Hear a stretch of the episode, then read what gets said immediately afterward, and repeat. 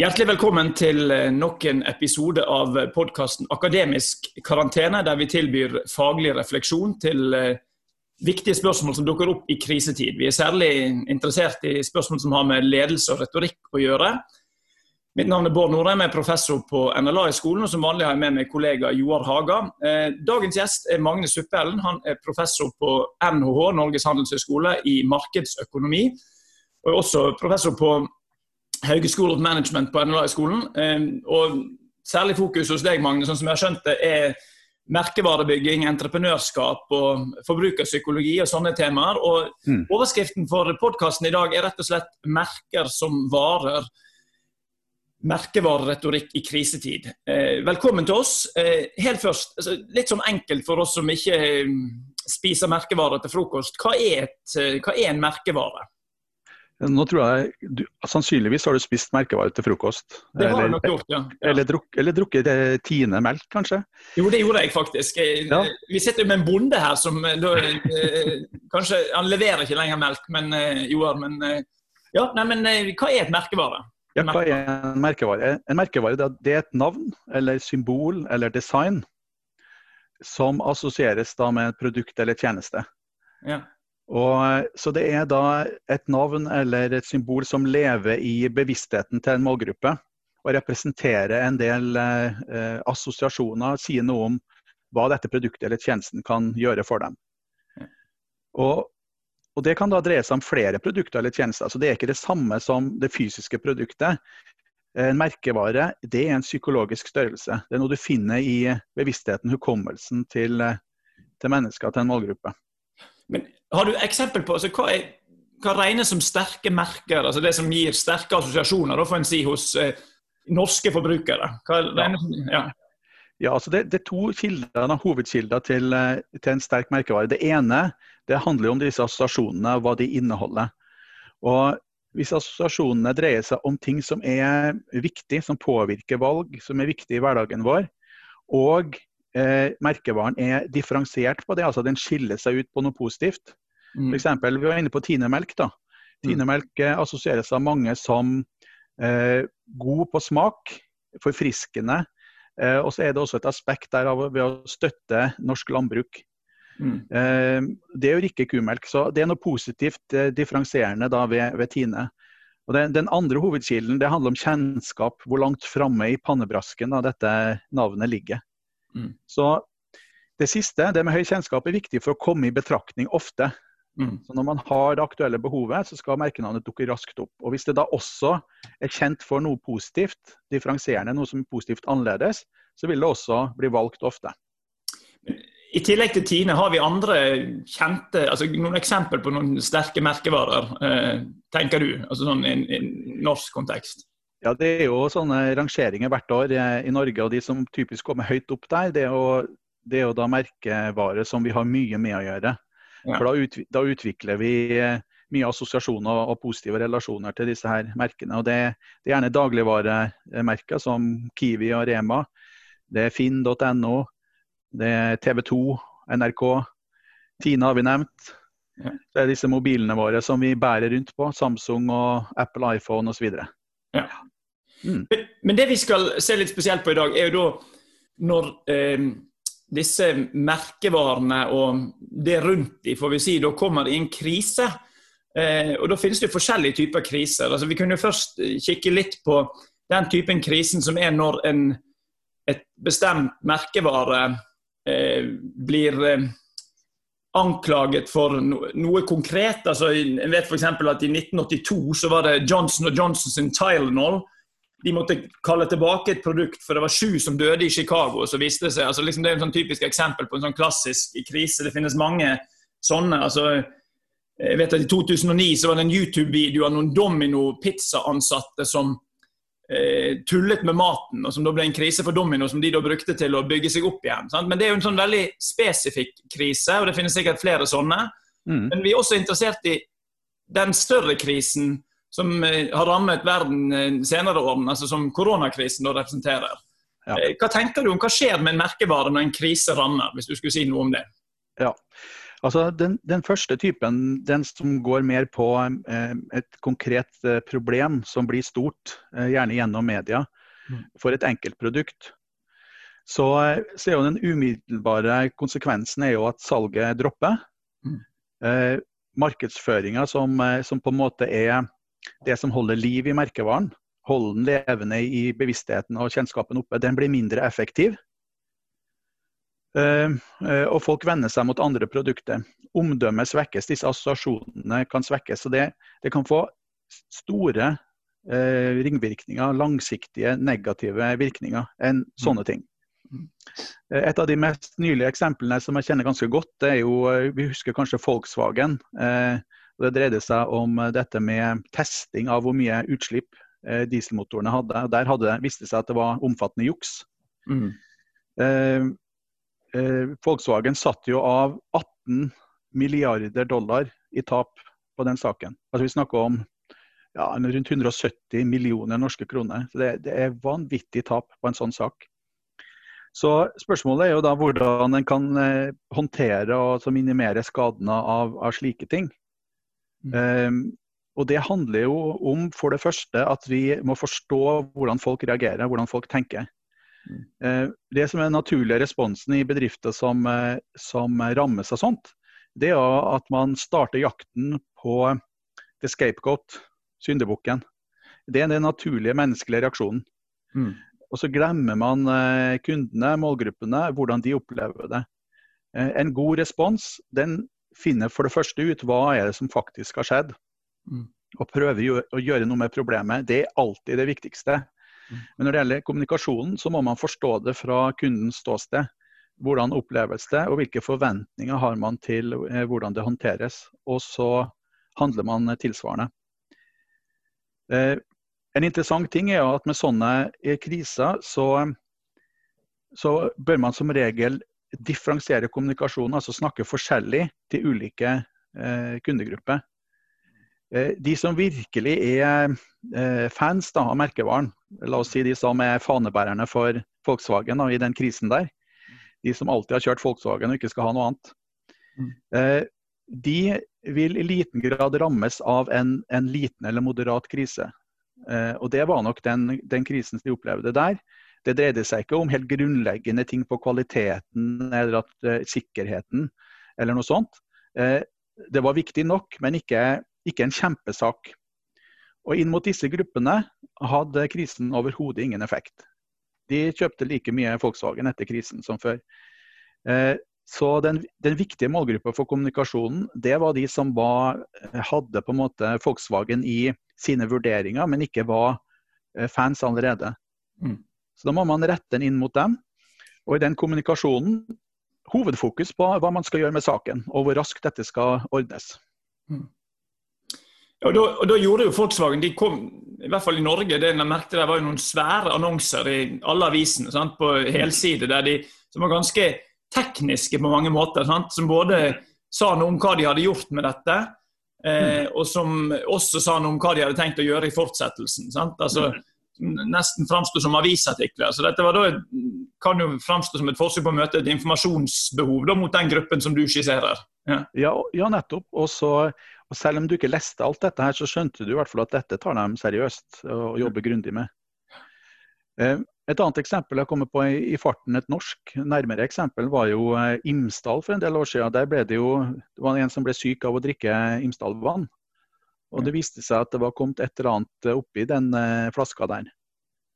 Og det var ingenting i veien med produksjonen, det fant man raskt ut. Så det måtte da ha blitt injisert på et eller annet vis. Og det er klart, hvis du da er frempå og tenker hvordan opplever forbrukeren dette, hvordan kan vi raskt løse problemet, så kan du komme opp med en sånn løsning som da Imsdal gjorde, nemlig forsegling. Så da kom de med sånn plastforsegling av sine vannflasker veldig raskt. Og det som da skjedde var at de snudde krisen til at dette ble et fortrinn. For folk tenkte jo at ok, hvis noen kan finne på å injisere Imsdal-flasker, så kan de også gjøre det med Bon Aqua eller andre konkurrenter.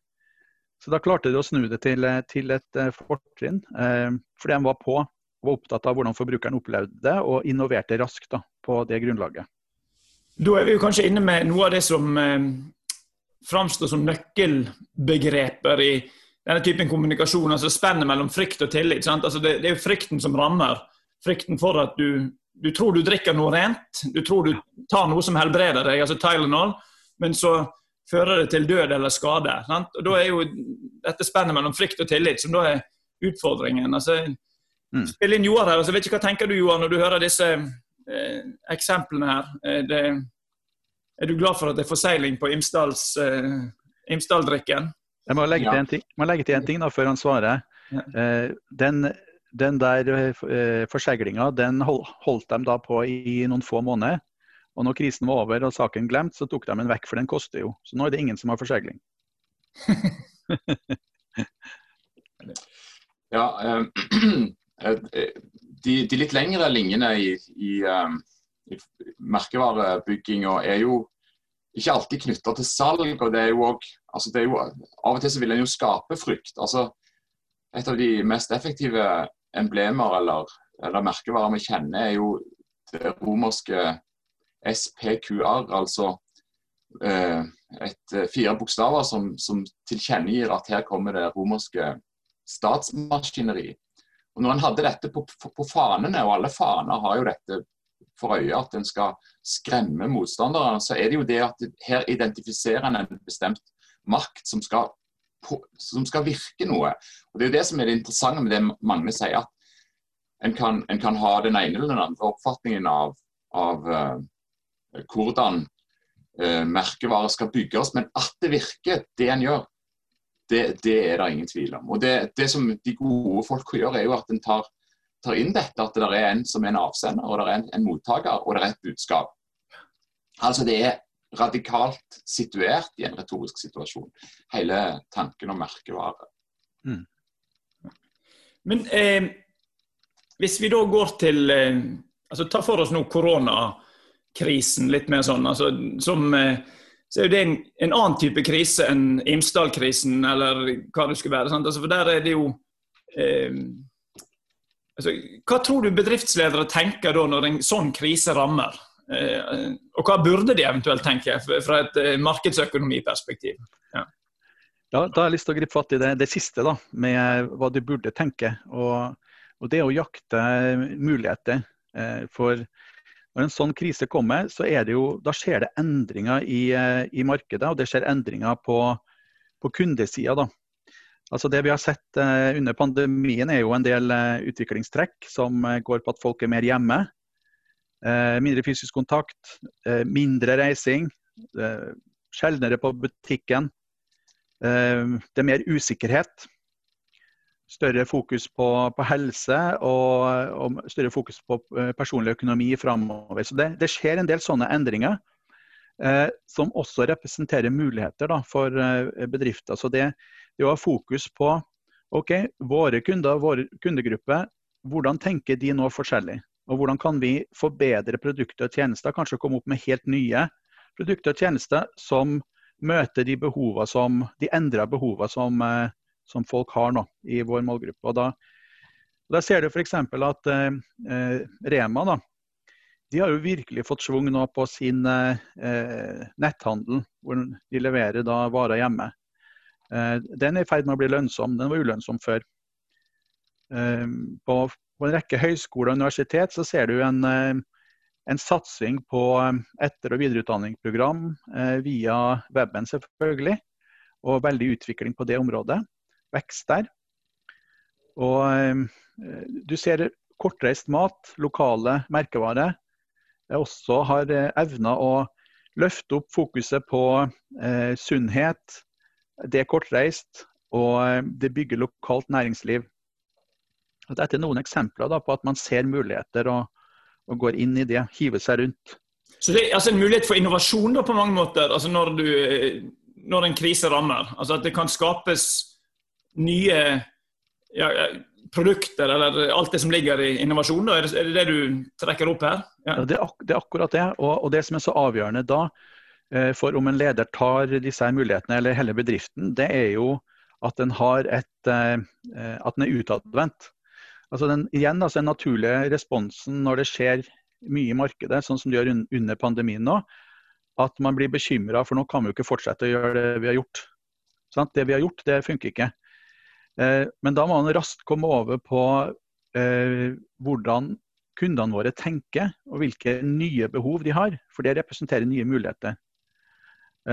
Så de som taper da på at noe sånt som dette her skjer, det er de som er lengst fra kunden og er innadvendte. Mens de som er utadvendte, er tett på kunden og som har system for å innovere, skape nye ting, basert på endringer i kundebehov, de vinner. Men vil du si at det er grenser for denne innovasjonen? Altså er det noe som kan så å si bremse denne altså utifra merkevaren selv da, eller tenker du at mulighetene er uendelige? Nei, altså det er et godt spørsmål, fordi at merkevaren, den setter også noen rammer for hvilke produkter og tjenester som kan ligge under den. Tine for eksempel er i hovedsak melkebasert. Og når de lanserte juice for en del år siden, så heter de jo da meierienes juice. Så nå har de et eget merkenavn. For det ligger noen begrensninger i alle merker, hva slags type produkter som kan ligge under. Så hvis man da nå under pandemien kommer opp med nye ideer til nye behov, og man kommer opp med nye ideer til nye tjenester eller produkter, som ikke ligger innenfor rammen av merkevaren, da må du opp med nye navn. Eller vurdere om du skal gå i kompaniskap med andre. Det er ikke sikkert du har ressursmessige muligheter eller fortrinn for å lage disse nye produktene heller. Men ofte må man da ha nye navn på det, hvis det er for langt vekk fra det man holder på med. Og det handler vel litt om tillit. Altså, spørsmålet om hvorfor i all verden skal disse her tilby oss dette? Altså, hva kan de om det? Eller hva er det som gjør at de skulle tilby oss noe sånt? Nettopp, og for det er det handler om. En må se linken mellom det man kjenner til at merket er god på, og dette nye. Og når det gjaldt jusen for Tine, så var jo det man assosierte Tine med, det var lange og gode tradisjoner, dyktig på ting som var knyttet til melk og melkeproduksjon. Så prøvde man seg på å kommunisere en link, for det er mulig å kommunisere en link tydeligere. Og da snakket man da om gamle og gode prosesser og tradisjon også i det å lage jus. Men det ble ikke sterkt nok, og derfor måtte man legge den ut, og kalte den da Sunniva i stedet. Det var forresten et navneprosess jeg var med på i sin tid. Ja, Sunniva het den, og gråt ikke den ble født. Men altså, det er... Det andre, altså en ting er liksom disse nye produktene, men det er jo også en kulturside her da, altså når en krise rammer, sant? Som da, så kan en tenke at krisen er en brand som en bare vil prøve å slukke, men det kanskje er tilfelle når det er en sånn Imsdal-eksempel her, men så er jo kanskje krisen også da en mulighet til å flytte på noen ting, endre internfortellingen, de metaforene, de tingene som da har du noe med lederens evne til å beskrive virkeligheten sånn at både de som jobber med merket og de som forholder seg til merket fatter tillit til denne beskrivelsen. Er ikke det slik? Jo, nettopp. Jo, altså, krisen er jo gyllene anledninger for å endre kulturer.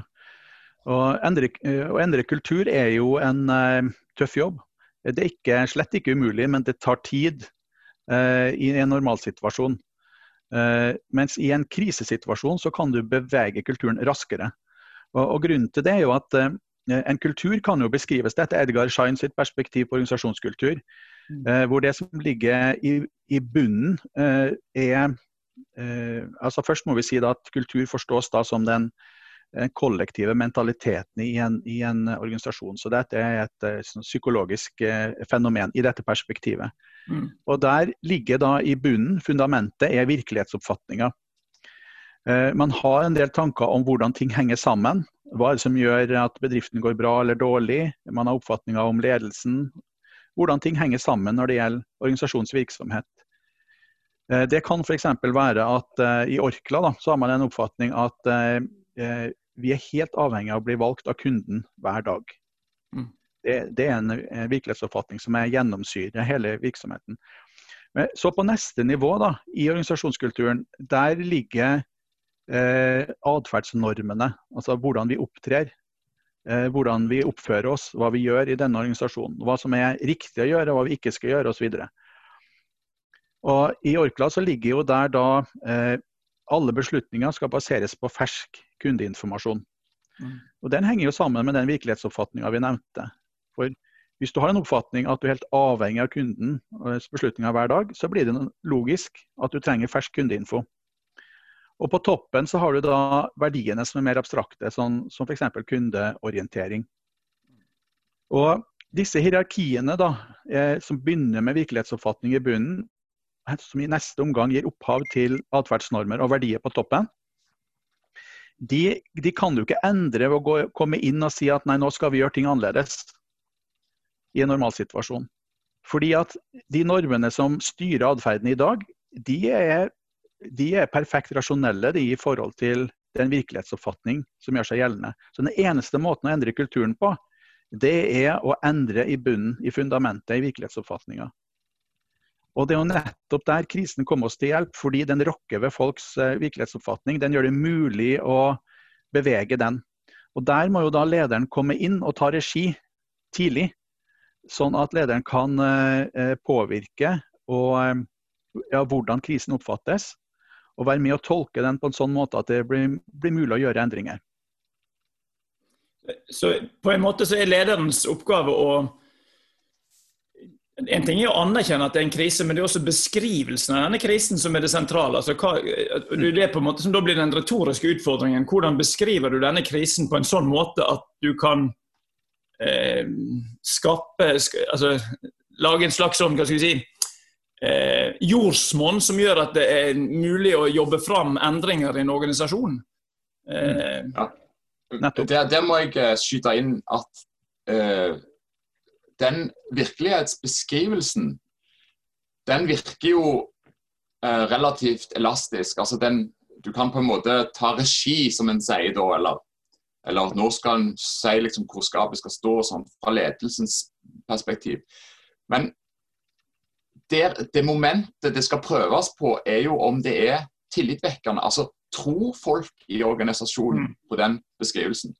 Og det tror jeg er, altså, på det punktet, så tror jeg åndene skilles. Det er det avgjørende perspektivet. Hvis du ikke blir trodd på at den virkelighet du beskriver er den faktiske virkelighet som folk slutter seg til, altså når de ikke er under tvang, det er den reelle prøvesteinen for alle ledere. Altså, det er det de skal prøves på. Ja, det er veldig interessant det Magne sier med at det er virkelighetsoppfatningen som er styrende for hvordan endringsmentaliteten eller beredskapen er i en organisasjon. Og det tror jeg er helt riktig. Og det samsvarer jo også med gamle sannhetsteorier. Folk må tro at det er sant det du holder på med. Det nytter ikke bare å tro at det er opportunt eller interessant eller sånt. Det må være sant. Og det er et viktig moment der også er jo at lederen må også ha med seg da sentrale opinionsledere i organisasjonen, som kan finnes rundt omkring, og som ikke du nødvendigvis finner i den formelle maktstrukturen. Og det handler om akkurat det du er inne på der, at for at alle skal tro på lederens tolkning av det som skjer, så hjelper det veldig godt om det sitter folk rundt bordet som en opinionsledere og nikker.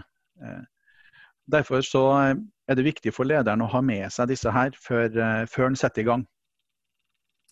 På sett og vis så har vi jo også i Norge institusjonalisert at det er grunnleggende uenighet om akkurat de tingene, i og med at den har fagorganisert arbeiderne. Altså den har en slags permanent uenighet om hva det er som er den oppgave, altså hva virkeligheten består i, fordi en har så å si institusjonalisert to perspektiver på bedrifter, for eksempel. En fra ledelsens side, altså NHO-siden, og en fra arbeidernes side, som er fagforeningene. Og de spilles ut igjen i en offentlig debatt.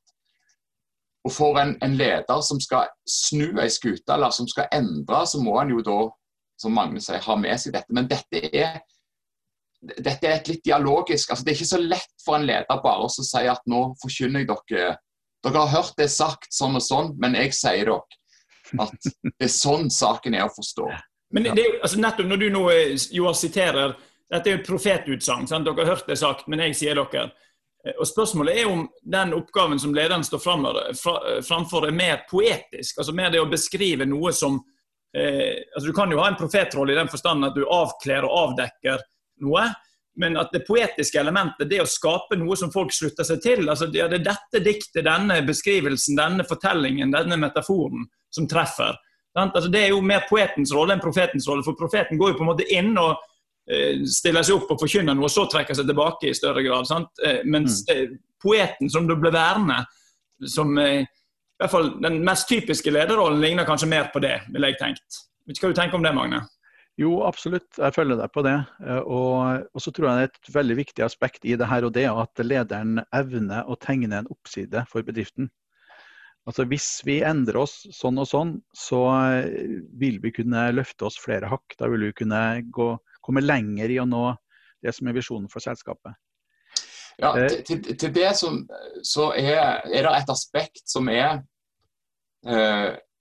et interessant side med en bedrift eller en organisasjon, og det er potensielle, ikke bare kjøpere, men potensielle folk som vil slutte seg til, for eksempel som forskere eller som ansatte i butikken. Og i en oversikt over bil, i og med at du var inne på folkevogn her og Dieselgate og sånt, så var det et stykke om Tesla i Economist, der de beskrev at de lå 3 til 5 år foran alle andre bilprodusenter, fordi denne gærne lederen som de har en sånn messiansk framferd. Altså han tiltrekker seg intellektuell kraft på grunn av hans futuristiske væremåte. Og det er et aspekt, tror jeg, som er litt inne på det som Bård snakker om i den poesien, altså at du må ha en eller annen kraft for å rett og slett tegne organisasjonen som en attraktivt arbeidsplass for veldig intelligente folk da. Men der er det jo også begrensninger, altså i boken vår i The Four Speeches så har vi et eksempel på forskjellen på General Motors når de markerer Mary Barra som er CEO der, hun har en sånn 500 million thank you, altså når de markerer en viss sånn milepel, og det er en veldig sånn på en måte skreddersydd, poetisk, noe som er lett å huske, mens hvis du går på pressekonferansene til Elon Musk, så er de jo på en måte ikke poetiske i tradisjonell forstand, de er ganske kjedelige, veldig tekniske, og han står og snakker litt sånn, mumler litt, men du tiltrekker det nettopp disse her som tenker at du er 3 til 5 år foran, som du sier, fordi han nettopp gir noe helt annet enn det lederen for en annen bedrift å gjøre, hvis du skjønner hva jeg mener. Kulturen framstår rett og slett helt annerledes i måten virkelighetsoppfatningen framstilles. Og så har man jo ulike roller i et lederteam, sant? Det er jo viktig. Altså du kan jo ha en toppleder som er forholdsvis introvert, og en bakspiller som gjør teamet knallgodt. Og så har du andre da i teamet som er frontfigurer. Og det er en modell vi ser oftere og oftere, at toppledere er mer introverte og er først og fremst knallgode på tjenende lederskap, på å utløse potensial hos dem rundt seg. Og så er han ikke nødvendigvis den som er mest fremme i lyset. Jeg kunne tenke meg å utfordre dere begge to på et konkret case i forhold til kultur. Altså nå, i forbindelse med koronakrisen, så har jo Hurtigruten vært i vinden, får vi si. Og ikke minst Hurtigrutens sjef, Daniel Skjeldam. Og en ting er å diskutere hva han og Hurtigruten burde ha gjort nå med denne anklagen om karanteneregler som ikke ble brutt, og som sørger for dette smitteutbruddet. Men hvis vi skulle se på nå, hva kan de gjøre? Hva muligheter har Hurtigruten i den krisen som en kanskje får tenke at de fremdeles står i, hvis du skjønner spørsmålet? De står jo da i en delvis selvpåført krise, vil jeg tenke, der omdømme og merkevaren er svekket, i hvert fall fra et legmannsperspektiv side. Hva muligheter har de nå? Altså, hva kunne de gjøre? Kunne de lansere, finnes det noen innovasjonsmuligheter eller noen kulturmuligheter, eller er det helt andre ting? Altså, det er åpenbart at de har en del regler og rutiner da, som ikke er tilstrekkelig, ja. Som handler om håndtering av sånne situasjoner og bruk av utenlandsk arbeidskraft. Ja. Og der tenker jeg jo at siden dette er regler og rutiner, så er det mulig å bedre ganske kjapt de tingene, og det burde være enkelt å motivere for hvorfor de må endres. Ellers så tenker jeg jo at sånn jeg kjenner Hurtigruta, så har de har en ganske sterk kultur da, på den kommersielle siden. Og Daniel Skjeldam har jo hatt veldig gode økonomiske resultater og bidratt med mye god innovasjon. Dette kommer jo helt i bakleksa nå. For den situasjonen som vi har hatt under pandemien, der har han åpenbart ikke vært heldig og tatt en del dårlige beslutninger. Men den bakenforliggende, altså den kulturen i stort, er veldig god i Hurtigruta. Nei, hva tenker du, Joar? Vil pensjonistene og andre fremdeles komme? Altså, kan en bare tenke, altså, av og til er jo jeg ser på The Crown på Netflix, og da sier jo Queen Elizabeth blir sitert på at very often doing nothing is the best option. Men nå er det spesielt kanskje da for en sånn rolle som en monark eller en sovereign har, men det er jo også et alternativ, altså et handlingsalternativ. Sitte stille i båten. Nei, sitte stille i båten, rett og slett. Ja. Det som Magne påpeker, dette er jo et stort selskap med mange aspekt, men det er jo ofte sånn at i kriser så søker stort sett alle med en viss historie tilbake i historien og spør seg hva var det de egentlig var her for, in the first place. Altså de fleste reformer eller reformasjoner dreier seg jo om tilbakevending til et eller annet opprinnelig eller originalt.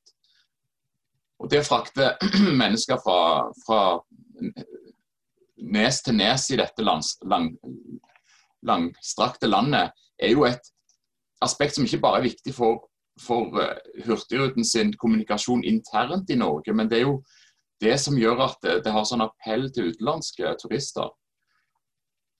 Så derfor så ville jeg tenkt at det er dette en har. Og det å fortelle en historie med at ting har gått, av og til så gikk det nesten galt, eller sånt, det er jo mange, i hvert fall i den norske historien, så er det sånn at hvis du kommer gjennom en krise og kommer ut på andre siden, så er den ufortellingen, altså det som jeg pleier å kalle for Vegard Ulvang-fortellingen, altså at du er god og så kommer du i kriser, så gjør du det godt etterpå og etter å kjempe deg gjennom dette. Det er en historie som klinger veldig godt i hvert fall i nordmenns øyre. Jo, men det er det jo også amerikaner, dette er jo komediestrukturen, sant? Altså det er at du UN i bunnen av UN, altså enhver romantisk komedie er jo bygget opp sånn som dette eller andre komedier, og det vil vi jo se, sant? Altså folk som har kommet seg gjennom ting.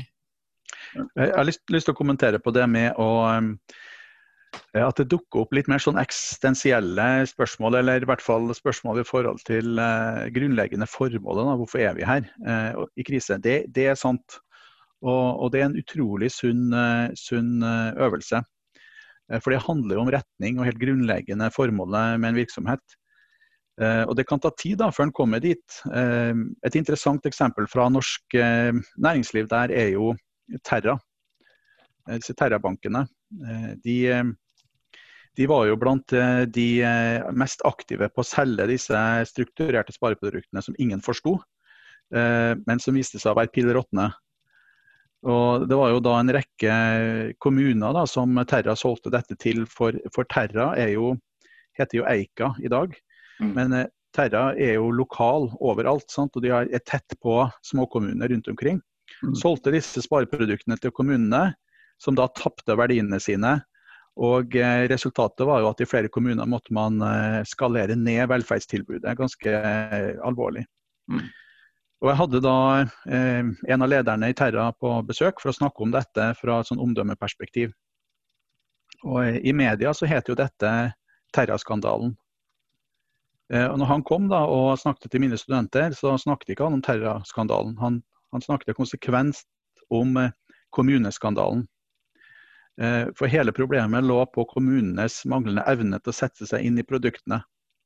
Det var den kroken han hang det på.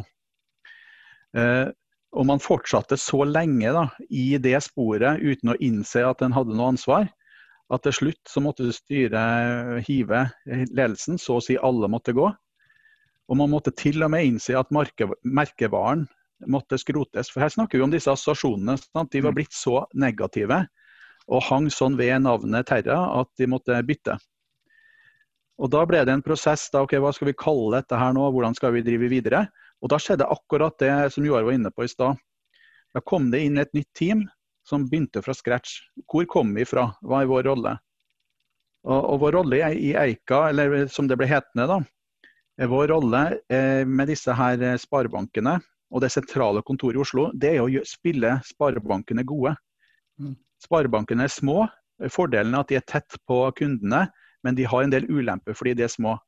Vår oppgave som hovedkontor er å lage gode IT-tjenester, samle markedsinfo, tilføre dette som de er svake på fordi de er små, og så spille de gode lokalt. Vi skal ikke være noen sånn svær finansgigant i egen kraft. Nei, vi skal spille de gode. Og hva er da et riktig navn på det? Jo, da var det jo Eika som vokser, sant? Jevnt og trutt og solid. Så det er et eksempel på det han var inne på. Men i dette tilfellet så tok det altså flere år før de endte opp der. Ja, best hadde jo vært hvis de hadde fått energiselskapet til å gå bort fra å omtale ting som terawatt-timer, men eikawatt-timer, at liksom merkevaren hadde fått sånn voldsomt gjennomslag, men det ser det ikke ut til. Men interessant eksempel, altså, det jeg kunne tenke meg å diskutere litt med dere, er når merkevaren er veldig knyttet til en person som ikke, enten som er gründer, eller som har vært en veldig tydelig eksponent for denne merkevaren. Og da skal jeg ta en klubb som jeg har et nært forhold til, Manchester United, ble jo veldig tett knyttet til Sir Alex Ferguson, og det var jo en veldig klar krise når han da sluttet i 2013. Og så har han vært innom da, og når vi gjorde det jeg har diskutert, så kaller vi det en krise om liksom denne kulturens eller merkevarens legacy, altså hva er det som er, hva er dette for noe? Og en prøver da med forskjellige typer managere, og nå prøver vi jo med en norsk manager som da har startet et prosjekt som kalles for Cultural Reboot, altså der du skal liksom gjenskape kulturen.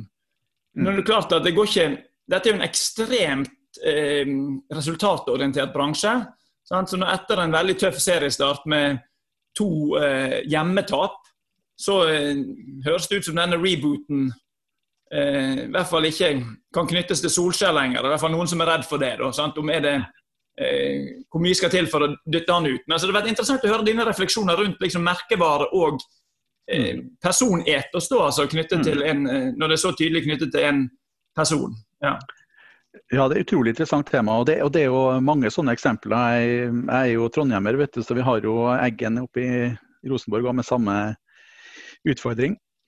Herman Friele i Friele Kaffe her i Bergen. Men holder vi oss til United, jeg er jo også United-fan, og vi led vel sammen siste hjemmekamp, hvor det ble stygt.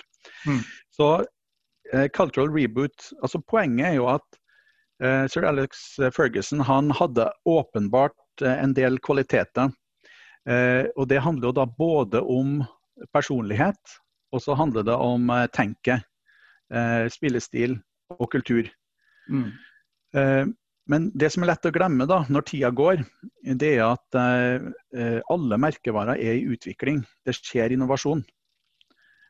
Så det man hadde trengt i United, og det vet jeg ikke om de har gjort da, men det man hadde trengt å gjøre, det hadde vært å gått i detalj da på hva var det ved Ferguson og hans regime som skapte den suksessen. For det var ikke bare kulturen, det var også taktikk, spillesystem og noe knyttet til hans personlighet og måte å lede kamper på. Og så må man skille ut av disse faktorene og se hva er det vi kan ta med oss videre, og hva trenger vi videre i en trener, i et system og i en kultur. Og dette må gjøres systematisk, og det har man ikke gjort ordentlig i Rosenborg, så vidt jeg har kjennskap til det. Og om det er gjort i United, det vet jeg ikke. Men jeg tror ikke det er nok å få inn en person som Solskjær, som kjenner kulturen, og som skal gjenta Ferguson sin måte å gjøre ting på. Fordi spillet går videre, spillet utvikler seg. Du må ha innovasjon, jevnt og trutt.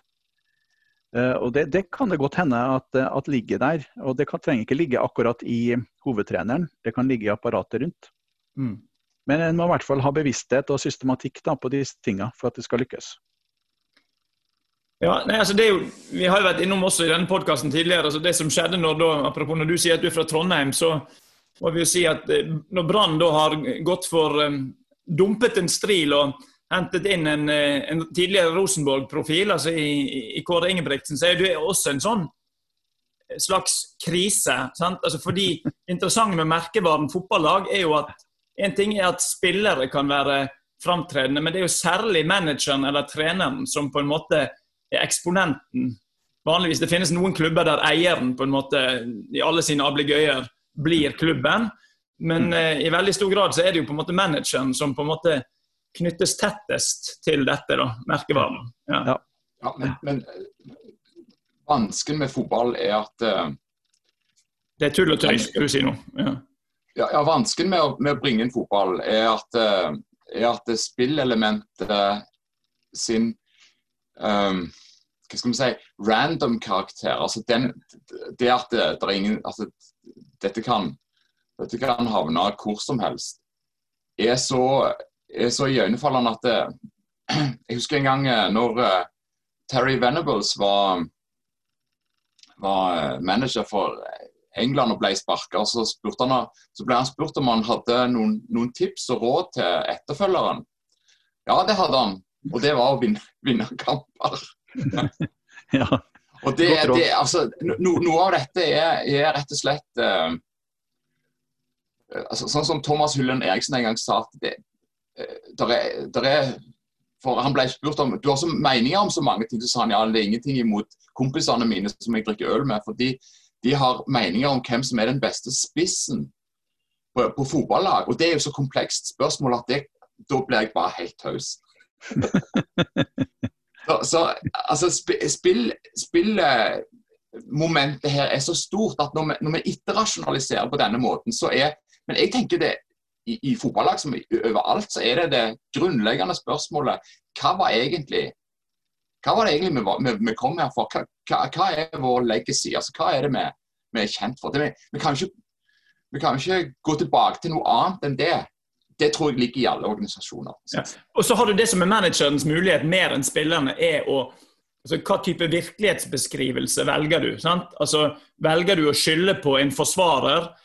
Velger du å ta ting på deg selv? Eller hvordan beskriver du dette? Velger du å skylde på dårlig oppkjøring? Eller tar du en fortelling som sier noe om dette kommer til å se annerledes ut der, sant? Der du lager en felle for det lenger fremme? Sant? Så det er jo på en måte der manageren er mer av poeten enn det en spiller kan være. Da. Det er det jeg tenker som gjør liksom den både selvfølgelig retorisk ekstremt krevende, men også interessant å være trener eller manager. Da. Ja, altså han her brølapen som blir tauet inn for å redde folk som holder på, eller lag som holder på å... Tom Nordli tenker du på? Tom Nordli, ja. Det er jo også sånn at en trener av hans kaliber er antagelig sånn som tar ut kruttet på de 3 eller 4 neste kampene. Og det er det som skal til, altså sannsynligvis. Sånn at det er jo veldig vanskelig å vurdere sånne ting som det der på konkrete folk, fordi flere av de folkene som driver med spillerutvikling, for eksempel, tenker jo i 10- og 20-års perspektiv. Så det er jo også litt vanskelig da. Mens folk på tribunen, de krever jo, det er jo neste kamp det. Ja, det er du, Magne, sier om tidsperspektivet i sånne... Nei, jeg tror du har rett i at altså på kort sikt så er det en del mekanismer som gjør seg gjeldende, som går litt i hytt og pine, men jeg tror jo at gjennom en hel sesong så er det en del sammenhenger som det er mulig å spille på. Da tror jeg det betyr noe hvordan treneren opptrer, og om du bygger kultur, og hva slags system du har, om du tror mot systemet og så videre. Så jeg tror nok at det ligger en sånn viss rasjonalitet i de lange linjene, men på kort sikt så er det mye rart som skjer. En interessant side da, ved ledelsen, som du er inne på, og som handler om kultur også, det at vi ser jo at Solskjær, han har jo adoptert Ferguson sin måte å lede kamp på. Han sitter stort sett tilbakelent og lar ting skje. Mens du har andre trenere som er Klopp, blant andre, som lever med i kampen, og som på en måte er en sånn person der som kan bidra til å få opp innsatsen. Han kan oppildne de. Han reagerer på dommeravgjørelser, så han er jo med i kampen. Men Solskjær sitter mer passiv, og da kan jeg lure på, det at Solskjær er så passiv, er det et rasjonelt valg? Er det gjennomtenkt? Hvilke effekter har det? Eller er det bare at han har adoptert et mønster fra helten sin? Det synes jeg er et av... Det er et veldig godt, det er et sentralt spørsmål også i krigsteori. Altså, når Napoleon leder sine soldater, så finner han alltid det øverste punktet der han har oversikt over slaget. Og hvis han ikke gjør det, så blir generalene hans nervøsende, for da ser han ikke spillet ovenfra. Altså sannsynlig...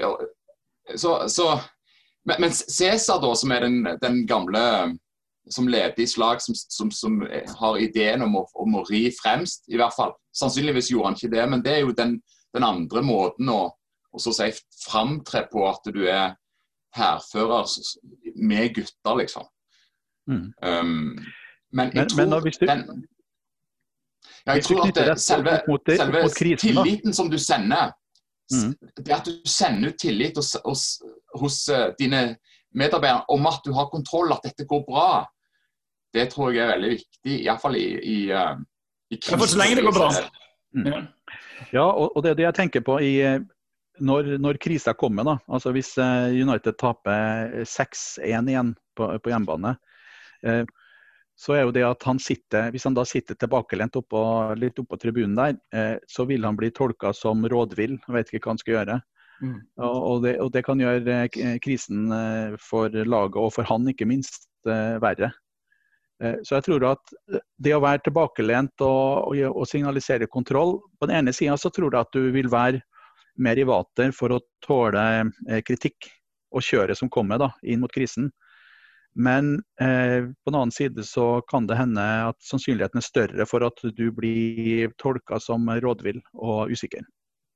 Og det ble han jo allerede. Altså, det er jo liksom... britiske tabloider er jo kjapp på, der er jo hukommelsen forholdsvis kortvarig. Men helt til slutt så kunne jeg tenke meg å utfordre dere på... Fotballindustrien er jo en ekstremt målbar industri, der resultatene dukker opp veldig fort, i hvert fall de en ser etter i første omgang. Men hvis en går til merkevarer i mer ideelle sammenhenger, så er det ikke så lett å vite hva en skal måle. En kan selvfølgelig måle nye medlemmer i en organisasjon, eller en kan måle budsjettet, altså resultatet. Men Magne, når en jobber med merkevarer i en mer ideell sammenheng, hva utfordringer eller hva muligheter ligger det da i en krise? Jeg vil si at det er mye av det samme. Og det du er inne på først der om mål og målorientering, formål, det er et utrolig viktig og spennende tema som alt for få organisasjoner jobber med. En ender for raskt i konklusjonen om at nei, dette er vanskelig å måle, og så blir ingenting målt. Men veldig ofte er det bedre å ha dårlige mål som man alltid må diskutere kvaliteten på, enn ingen. Så hvis du tar en ideell organisasjon da som, ja la oss ta Norsk Lærerakademi, som er opptatt av noe så vanskelig å måle som karakter, karakterbygging, karakterutvikling, med basis i kristne verdier. Hvordan all verden kan du måle måloppnåelse med en sånn organisasjon? Siden vi ikke har noe mål på akkurat dette her, så driver vi i stedet å måle på akkurat de samme tingene som alle andre gjør, nemlig hvor mye vi forsker, og hvor mange studenter vi får igjennom, hvor mye studieproduksjon vi får til. Og det er også viktige ting, men de er mer instrumentelle egentlig i forhold til det som er det overordnede målet, nemlig at vi ønsker å få studenter ut i norsk næringsliv, som har en sterk og positiv karakter, og som engasjerer seg til det beste for norske samfunnet. Og da må vi jo gå inn da og se på sånne ting som vekst, verdibevissthet og så videre, og måle på sånne ting. Og det gjøres jo i moralpsykologien. Så jeg tenker at her har vi en vei å gå på NLA, og jeg tror veldig mange ideelle organisasjoner har det. Gripe fatt i dette som er vanskelig, men mulig å få målt. Har du noen kommentarer til det, Joar? Ja, jeg var litt interessert i å høre på hva slags måleinstrumenter har en for karakterbygging. Det vil jeg... Hva ser du for deg er liksom den... Hva skulle være parametrene? Skulle du utsette folk for stress-case, eller skal du måle hvor mange utroskapstilfeller det finnes i et elevkull, sånn eller sånn? Jeg tror ikke vi skal gå ned på det detaljnivået, men det finnes jo en del tester som går på etisk modning, etisk refleksjon for eksempel. Kolberg har laget noen måleinstrument på Kolbergs perspektiv på etisk modning. De er for omfattende, tror jeg, for dette formålet. Men det finnes da. Så jeg tenker jo at en skole som NLA burde være i fremste rekke nettopp på denne typen målinger, siden det er så tett på formålet vårt. Et lite apropos er jo på Hauge School of Management. Der har vi et fag som heter identitet og danning, som går som en rød tråd gjennom hele bacheloren de 3 årene. Og det handler om å bli bevisst på egne verdier, og så ta fatt i de og anvende de inn mot ulike økonomiske fager de jobber med. Og de fleste studentene er gjennom en reise der med større bevisstgjøring, og alle som går ut fra skolen, de må være med på en tur på tampen av siste semester. Og der må de fram foran kullet, 5-10 minutter da, og snakke om hva de står for. Og noen forteller litt om reisa si. Det er også en måte å få en indikator på at det har skjedd noe da, i riktig retning.